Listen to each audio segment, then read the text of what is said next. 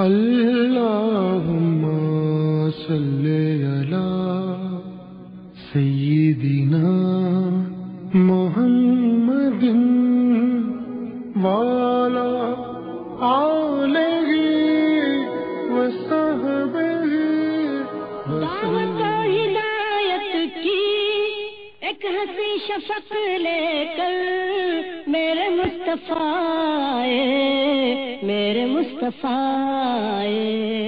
کفر کے اندھیروں میں نور کا طبق لے کر میرے مصطفیٰ آئے، میرے مصطفیٰ۔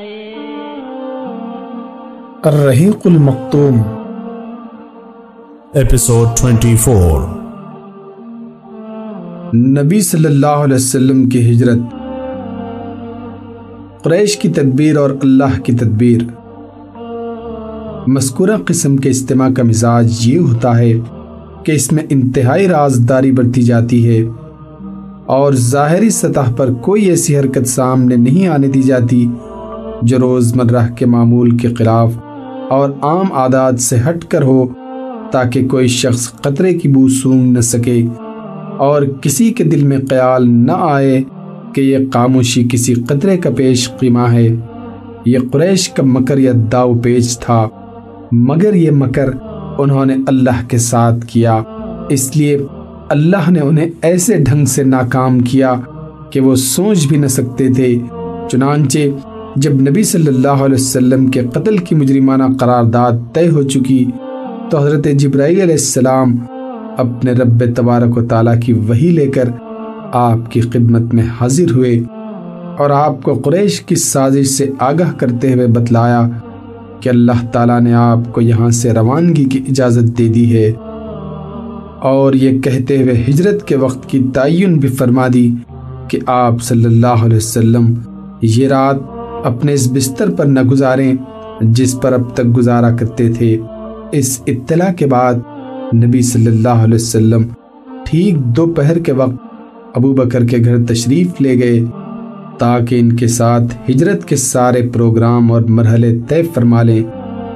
حضرت عائشہ رضی اللہ عنہ کا بیان ہے کہ ٹھیک دوپہر کے وقت ہم لوگ ابو بکر رضی اللہ عنہ کے مکان میں بیٹھے تھے کہ کسی کہنے والے نے ابو بکر سے کہا، یہ رسول اللہ صلی اللہ علیہ وسلم سر ڈھانکے تشریف لا رہے ہیں۔ یہ ایسا وقت تھا جس میں آپ تشریف نہیں لایا کرتے تھے۔ ابو بکر نے کہا، میرے ماں باپ آپ پر قربان، آپ اس وقت کسی اہم معاملے کی وجہ سے تشریف لائے ہیں۔ حضرت عائشہ بیان کرتی ہیں کہ رسول اللہ صلی اللہ علیہ وسلم تشریف لائے، اجازت طلب کی۔ آپ صلی اللہ علیہ وسلم کو اجازت دی گئی اور آپ اندر داخل ہوئے۔ پھر ابو بکر سے فرمایا، تمہارے پاس جو لوگ ہیں انہیں ہٹا دو۔ ابو بکر نے کہا، آپ کی اہل خانہ ہی ہیں، آپ پر میرے باپ فدا ہوں اے اللہ کے رسول۔ آپ نے فرمایا اچھا تو مجھے روانگی کی اجازت مل چکی ہے۔ ابو بکر نے کہا، ساتھ، اے اللہ کے رسول، میرے باپ آپ پر فدا ہوں۔ رسول اللہ صلی اللہ علیہ وسلم نے فرمایا ہاں۔ اس کے بعد ہجرت کا پروگرام طے کر کے رسول اللہ صلی اللہ علیہ وسلم اپنے گھر تشریف لائے اور رات کی آمد کا انتظار کرنے لگے۔ رسول اللہ صلی اللہ علیہ وسلم کے مکان کا گھیراؤ۔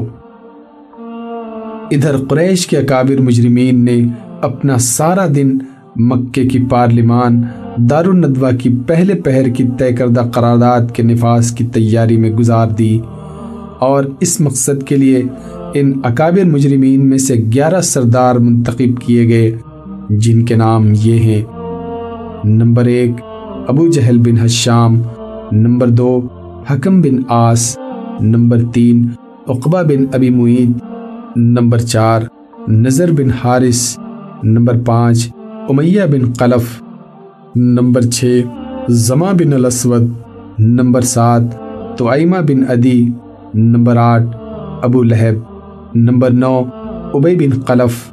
نمبر دس نبیہ بن الحجاج نمبر گیارہ اور اس کا بھائی منبع بن الحجاج۔ نبی صلی اللہ علیہ وسلم کا معمول تھا کہ آپ شروع رات میں عشاء کی نماز کے بعد سو جاتے اور آدھی رات کے بعد گھر سے نکل کر مسجد حرام تشریف لاتے اور وہاں تہجد کی نماز ادا فرماتے۔ اس رات آپ نے حضرت علی کو حکم دیا کہ وہ آپ کے بستر پر سو جائیں۔ اور آپ کی سبز حضرمی چادر اوڑھ لیں۔ یہ بھی بتلا دیا کہ تمہیں ان کے ہاتھوں کوئی نقصان نہیں پہنچے گا۔ ادھر رات جب ذرا تاریخ ہو گئی، ہر طرف سناٹا چھا گیا اور عام لوگ اپنی خواب گاہوں میں جا چکے۔ تو مذکورہ بالا افراد نے خفیہ طور پر نبی صلی اللہ علیہ وسلم کے گھر کا رخ کیا اور دروازے پر جمع ہو کر گھات میں بیٹھ گئے۔ وہ حضرت علی کو دیکھ کر سمجھ رہے تھے کہ آپ سوئے ہوئے ہیں، اس لیے انتظار کرنے لگے کہ آپ اٹھیں اور باہر نکلیں۔ تو یہ لوگ یکایک آپ پر ٹوٹ پڑیں اور مقررہ فیصلہ نافذ کرتے ہوئے آپ کو قتل کر دیں۔ ان لوگوں کا پورا وسوخ اور پختہ یقین تھا کہ ان کی یہ ناپاک سازش کامیاب ہو کر رہے گی۔ یہاں تک کہ ابو جہل نے بڑے متکبرانہ اور پرغرور انداز میں مذاق و استحضاء کرتے ہوئے اپنے گھیرا ڈالنے والے ساتھیوں سے کہا، محمد کہتا ہے کہ اگر تم لوگ اس کے دین میں داخل ہو کر اس کی پیروی کرو گے، تو عرب و عجم کے بادشاہ بن جاؤ گے۔ پھر مرنے کے بعد اٹھائے جاؤ گے، تو تمہارے لیے اردن کے باغات جیسی جنتیں ہوں گی۔ اور اگر تم نے ایسا نہ کیا تو ان کی طرف سے تمہارے اندر صبح کے واقعات پیش آئیں گے۔ پھر تم مرنے کے بعد اٹھائے جاؤ گے اور تمہارے لیے آگ ہوگی جس میں جلائے جاؤ گے صلی اللہ علیہ وسلم۔ بہرحال اس سازش کے نفاذ کے لیے آدھی رات کے بعد کا وقت مقرر تھا۔ اس لیے یہ لوگ جاگ کر رات گزار رہے تھے اور وقت مقررہ کے منتظر تھے، لیکن اللہ اپنے کام پر غالب ہے۔ اسی کے ہاتھ میں آسمانوں اور زمین کی بادشاہت ہے۔ وہ جو چاہتا ہے کرتا ہے۔ جسے بچانا چاہے، کوئی اس کا بال بیکا نہیں کر سکتا۔ اور جسے پکڑنا چاہے، کوئی اس کو بچا نہیں سکتا۔ چنانچہ اللہ تعالیٰ نے اس موقع پر وہ کام کیا، جسے ذیل کی آیت کریمہ میں رسول اللہ صلی اللہ علیہ وسلم کو مخاطب کرتے ہوئے بیان فرمایا ہے کہ وہ موقع یاد کرو جب کفار تمہارے خلاف مکر کر رہے تھے تاکہ تمہیں قید کر دیں یا قتل کر دیں یا نکال باہر کریں، اور وہ لوگ داؤد چل رہے تھے اور اللہ بھی داؤد چل رہا تھا، اور اللہ سب سے بہتر داؤ والا ہے۔ رسول اللہ صلی اللہ علیہ وسلم اپنا گھر چھوڑتے ہیں۔ بہرحال، قریش اپنے پلان کے نفاذ کی انتہائی تیاری کے باوجود فاش ناکامی سے دو چار ہوئے۔ کیونکہ رسول اللہ صلی اللہ علیہ وسلم گھر سے باہر تشریف لے آئے۔ مشرقین کی صفیں چیری اور ایک مٹھی سنگریزوں والی مٹی لے کر ان کے سروں پر ڈالی۔ لیکن اللہ نے ان کی نگاہیں پکڑ لی اور وہ آپ کو دیکھ نہ سکے۔ اس وقت آپ یہ آیت تلاوت فرما رہے تھے۔ ہم نے ان کے آگے رکاوٹ کھڑی کر دی اور ان کے پیچھے رکاوٹ کھڑی کر دی۔ بس ہم نے انہیں ڈھانک لیا اور وہ دیکھ نہیں رہے تھے۔ اس موقع پر کوئی بھی مشرق باقی نہ بچا، جس کے سر پر آپ نے مٹی نہ ڈالی ہو۔ اس کے بعد آپ صلی اللہ علیہ وسلم ابو بکر کے گھر تشریف لے گئے اور پھر ان کے مکان کی ایک کھڑکی سے نکل کر دونوں حضرات نے رات ہی رات یمن کا رخ کیا اور چند میل پر واقع سور نامی پہاڑ کے غار میں جا پہنچے۔ ادھر معاصرین وقت سحر کا انتظار کر رہے تھے، لیکن اس سے ذرا پہلے انہیں اپنی ناکامی اور نامرادی کا علم ہو گیا۔ ہوا یہ کہ ان کے پاس ایک غیر متعلق شخص آیا اور انہیں آپ کے دروازے پر دیکھ کر پوچھا کہ آپ لوگ کس چیز کا انتظار کر رہے ہیں۔ انہوں نے کہا، محمد کا، صلی اللہ علیہ وسلم۔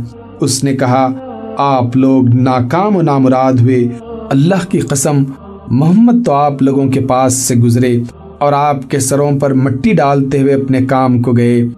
انہوں نے کہا، واللہ، ہم نے تو انہیں نہیں دیکھا۔ اور اس کے بعد اپنے سروں سے مٹی جھاڑتے ہوئے اٹھ پڑے۔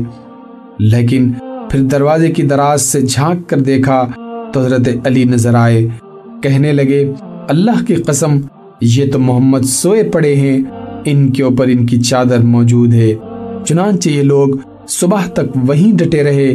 ادھر صبح ہوئی اور حضرت علی بستر سے اٹھے تو مشرقین کے ہاتھوں کے توتے اڑ گئے۔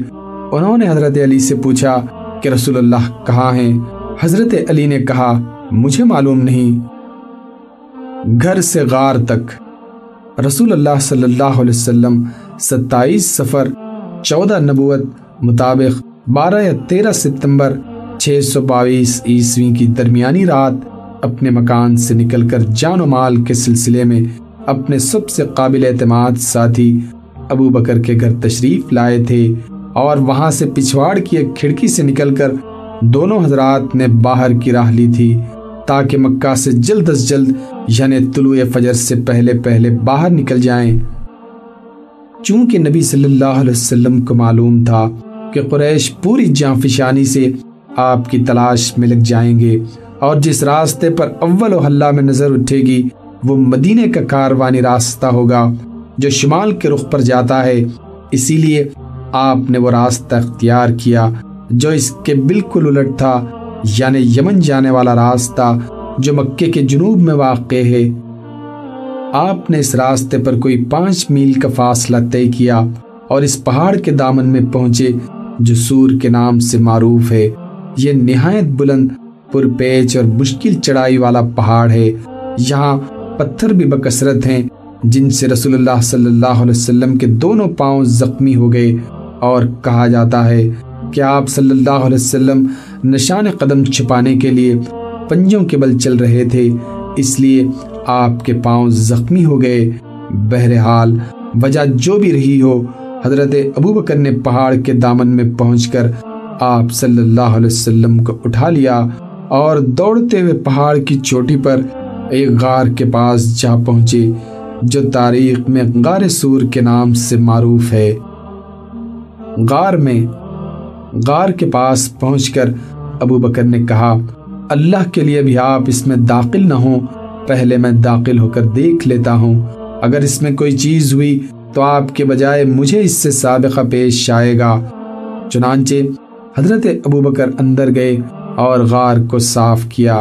ایک جانب چند سوراخ تھے، انہیں اپنا تہبند پھاڑ کر بند کیا، لیکن دو سوراخ باقی بچ رہے۔ حضرت ابو بکر نے ان دونوں میں اپنے پاؤں ڈال دیے۔ پھر رسول اللہ صلی اللہ علیہ وسلم سے عرض کی کہ اندر تشریف لائیں۔ آپ صلی اللہ علیہ وسلم اندر تشریف لے گئے اور حضرت ابو بکر کی آغوش میں سر رکھ کر سو گئے۔ ادھر ابو بکر کے پاؤں میں کسی چیز نے ڈس لیا، مگر اس ڈر سے ہلے بھی نہیں کہ رسول اللہ صلی اللہ علیہ وسلم جاگ نہ جائیں۔ لیکن ان کے آنسو رسول اللہ صلی اللہ علیہ وسلم کے چہرے پر ٹپک گئے اور آپ کی آنکھ کھل گئی۔ آپ نے فرمایا، ابو بکر، تمہیں کیا ہوا؟ عرض کی، میرے ماں باپ آپ پر قربان، مجھے کسی چیز نے ڈس لیا ہے۔ رسول اللہ صلی اللہ علیہ وسلم نے اس پر لعاب دہن لگا دیا۔ اور تکلیف جاتی رہی۔ یہاں دونوں حضرات نے تین راتیں یعنی جمعہ، سنیچر اور اتوار کی راتیں غار میں چھپ کر گزاری۔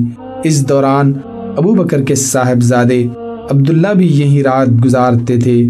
حضرت عائشہ کا بیان ہے کہ وہ گہری سوجھ بوجھ کے مالک سخن فہم نوجوان تھے۔ شہر کی تاریکی میں ان دونوں حضرات کے پاس چلے جاتے اور مکہ میں قریش کے ساتھ یوں صبح کرتے، گویا انہوں نے یہی رات گزاری ہے۔ پھر آپ دونوں کے خلاف سازش کی جو کوئی بات سنتے، اسے اچھی طرح یاد کر لیتے۔ اور جب تاریکی گہری ہو جاتی، تو اس کی قبر لے کر غار میں پہنچ جاتے۔ ادھر حضرت ابو بکر کے غلام عامر بن فہیرہ بکریاں چراتے رہتے۔ اور جب رات کا ایک حصہ گزر جاتا، تو بکریاں لے کر ان کے پاس پہنچ جاتے۔ اس طرح دونوں حضرات رات کو آسودہ ہو کر دودھ پی لیتے، پھر صبح تڑکے ہی عامر بن فہیرہ بکریاں ہانک کر چل دیتے۔ تینوں رات انہوں نے یہی کیا۔ مزید یہ کہ عامر بن فہیرہ حضرت عبداللہ بن ابی بکر کے مکہ جانے کے بعد انہی کے نشانات قدم پر بکریاں ہانکتے تھے تاکہ نشانات مٹ جائیں۔ قریش کی تگدو۔ ادھر قریش کا یہ حال تھا۔ کہ جب منصوبہ قتل کی رات گزر گئی اور صبح کو یقینی طور پر معلوم ہو گیا کہ رسول اللہ صلی اللہ علیہ وسلم ان کے ہاتھ سے نکل چکے ہیں، تو ان پر گویا جنون تاری ہو گیا۔ انہوں نے سب سے پہلے اپنا غصہ حضرت علی پر اتارا۔ آپ کو گھسیٹ کر قانے کعبہ لے گئے اور ایک گھڑی زیر حراست رکھا کہ ممکن ہے ان دونوں کی قبر لگ جائے۔ لیکن جب حضرت علی سے کچھ حاصل نہ ہوا تو ابو بکر کے گھر آئے اور دروازہ کھٹکھٹایا۔ حضرت اسما بنت ابی بکر برآمد ہوئی۔ ان سے پوچھا، تمہارے ابا کہاں ہیں؟ انہوں نے کہا، واللہ مجھے معلوم نہیں کہ میرے ابا کہاں ہیں۔ اس پر کم وقت قبیس ابو جہل نے ہاتھ اٹھا کر ان کے رخسار پر اس زور کا تھپڑ مارا کہ ان کے کان کی بالی گر گئی۔ اس کے بعد قریش نے ایک ہنگامی اجلاس کر کے یہ طے کیا کہ ان دونوں کو گرفتار کرنے کے لیے تمام ممکنہ وسائل کام میں لائے جائیں۔ چنانچہ مکے سے نکلنے والے تمام راستوں پر قاہ و کسی بھی سمت جا رہا ہو، نہایت کڑا مسلح پہرا بٹھا دیا گیا۔ اسی طرح یہ اعلان عام بھی کیا گیا کہ جو کوئی رسول اللہ صلی اللہ علیہ وسلم اور ابو بکر رضی اللہ عنہ کو یا ان میں سے کسی ایک کو زندہ یا مردہ حاضر کرے گا اسے ہر ایک کے بدلے سو اونٹوں کا گرا قدر انعام دیا جائے گا۔ اس اعلان کے نتیجے میں سوار اور پیادے اور نشانات قدم کے ماہر کھوجی نہایت سرگرمی سے تلاش میں لگ گئے اور پہاڑوں، وادیوں اور نشب فراز میں ہر طرف بکھر گئے۔ لیکن نتیجہ اور حاصل کچھ نہ رہا۔ تلاش کرنے والے غار کے دہانے تک بھی پہنچے، لیکن اللہ اپنے کام پر غالب ہے۔ چنانچہ صحیح بخاری میں حضرت انس سے مروی ہے کہ ابو بکر نے فرمایا، میں نبی صلی اللہ علیہ وسلم کے ساتھ غار میں تھا، سر اٹھایا تو کیا دیکھتا ہوں کہ لوگوں کے پاؤں نظر آ رہے ہیں۔ میں نے کہا، اے اللہ کے نبی، اگر ان میں سے کوئی شخص محض اپنی نگاہ نیچی کر دے تو ہمیں دیکھ لے گا۔ آپ صلی اللہ علیہ وسلم نے فرمایا، ابو بکر، خاموش رہو، ہم دو ہیں۔ جن کا تیسرا اللہ ہے۔ ایک روایت کے الفاظ یہ ہیں، ابو بکر ایسے دو آدمیوں کے بارے میں تمہارا کیا خیال ہے جن کا تیسرا اللہ ہے؟ حقیقت یہ ہے کہ یہ ایک معجزہ تھا، جس سے اللہ تعالیٰ نے اپنے نبی کو مشرف فرمایا۔ چنانچہ تلاش کرنے والے اس وقت واپس پلٹ گئے، جب آپ کے درمیان اور ان کے درمیان چند قدم سے زیادہ فاصلہ باقی نہ رہ گیا تھا۔ مدینہ کی راہ میں جب جستجو کی آگ بجھ گئی، تلاش کی تگدو رک گئی اور تین روز کی مسلسل اور بے نتیجہ دوڑ دھوپ کے بعد قریش کے جوش و جذبات سرد پڑ گئے۔ تو رسول اللہ صلی اللہ علیہ وسلم اور حضرت ابو بکر نے مدینے کے لیے نکلنے کا عزم فرمایا۔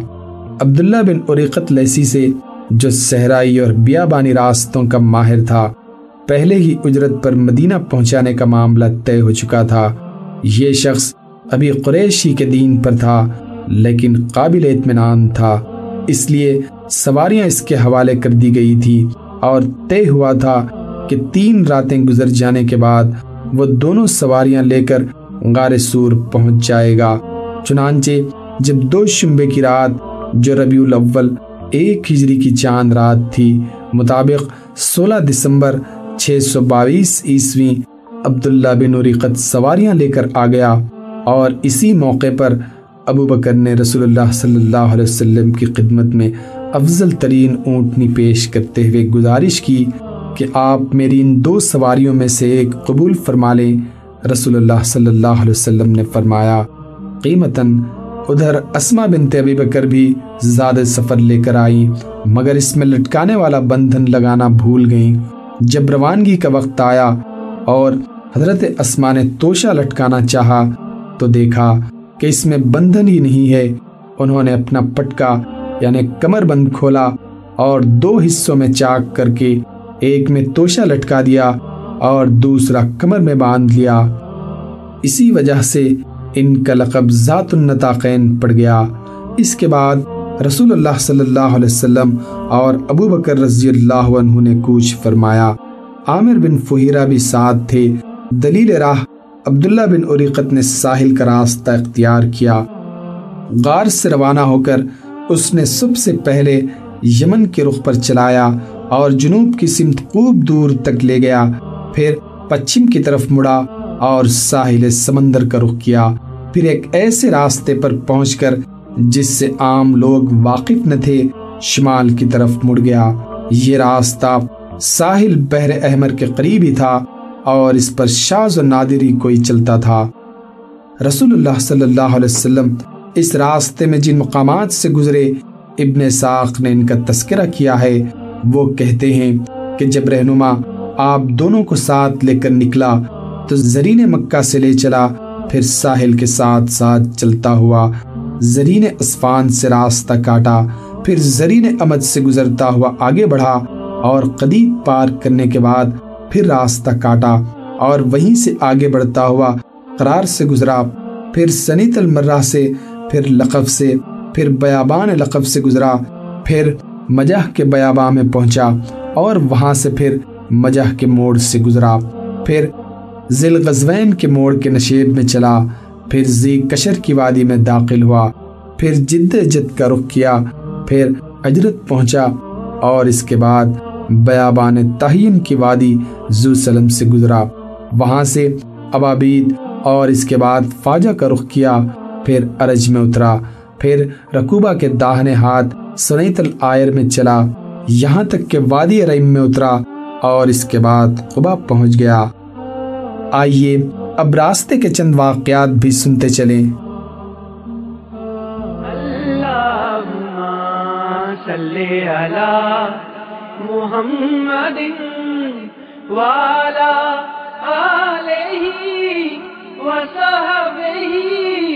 وسلم۔ اللہم صلی علی